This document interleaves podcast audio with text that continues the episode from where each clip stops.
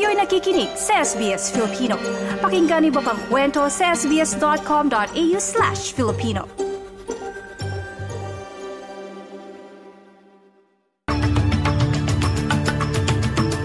Sa ulo ng mga balita, pagsagip sa mga mamamayan, pahirapan dahil sa matinding baha sa far north Queensland. 14.5 billion pesos na pangakong investment na kuha ni Pangulong Ferdinand Marcos Jr. sa kanyang biyahe sa Japan. At same-sex couples, bibigyang basbas ng simbahang katoliko.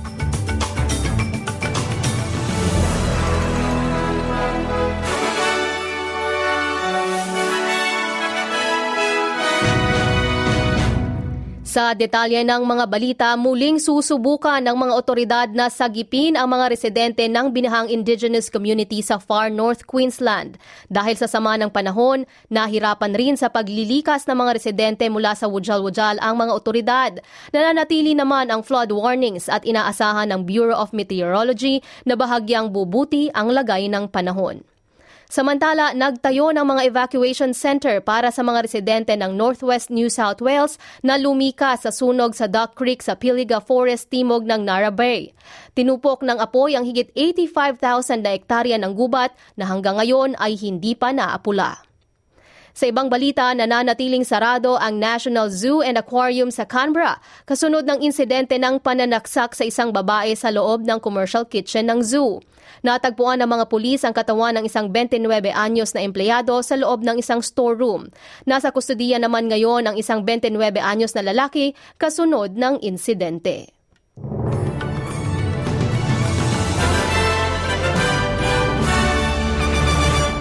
Sa ibang balita, makikipagpulong si Federal Immigration Minister Andrew Giles sa kanyang mga state and territory counterparts sa Canberra ngayong araw ikalabing siyam ng Disyembre.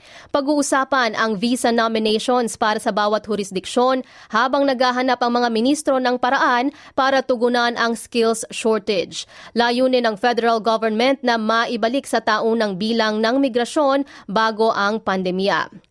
Samantala, higit apat na pong housing, homelessness at community service organizations ang lumagda sa isang liham o open letter para kay Ginoong Anthony Albanese at Peter Dutton. Nakasaad sa sulat ang kanilang mga hinaing at pangamba na baka gawing scapegoat o isisi ng pamahalaan sa mga migrant communities ang lumalalang housing crisis. Pinangunahan ng advocacy group na Everybody's Home ang pagbuo ng liham at sinabing walang saysay ang paninisi sa mga overseas overseas migration bilang pangunahing dahilan ng housing crisis na ilang dekada nang nararanasan ng mga mamamayan.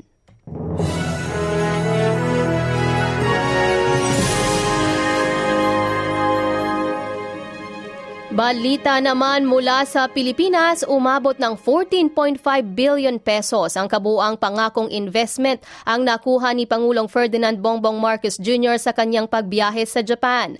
Sa ulat ng pahayagang Philippine Star sa ilalim ng mga bagong nilagdaang kasunduan, sinabi ng opisyal ng Department of Trade and Industries o DTI sa ginanap na ASEAN-Japan Commemorative Summit sa Tokyo na maaring makabuo ng 15,750 na trabaho ang mga pap papasok na investments. Sinabi rin ni Marcos na natutuwa siyang malaman ang mga letter of intent na nilagdaan noong February 2023 at mga nilagdaan ngayon ay may pinagsama-samang 771.6 billion pesos o humigit kumulang 14 billion US dollars na pangako mula sa mga namumuhunang Hapones.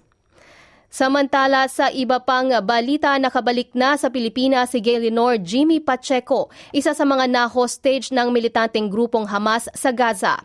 Si Pacheco ay dumating sa Pilipinas nitong umaga ng 18 ng Disyembre sa Ninoy Aquino International Airport, kung saan sinalubong ito ng kanyang pamilya, Israeli Ambassador na si Ilan Floss at mga opisyal ng Overseas Worker Welfare Administration at ng Department of Migrant Workers and Foreign Affairs.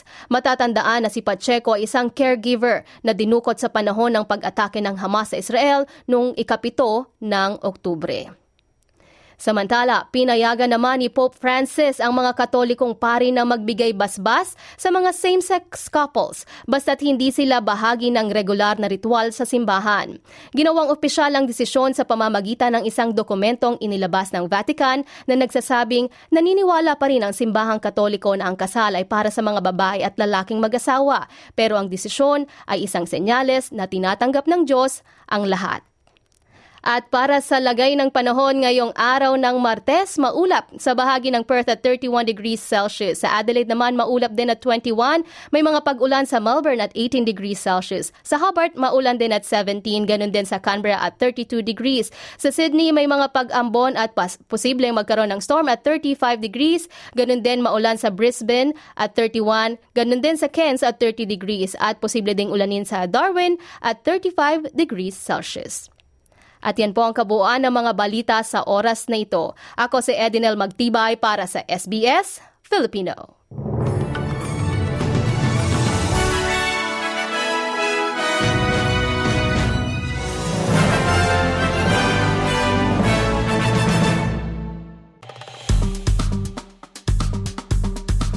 I-like, i-share, mag-comment, sundan ang SBS Filipino sa Facebook.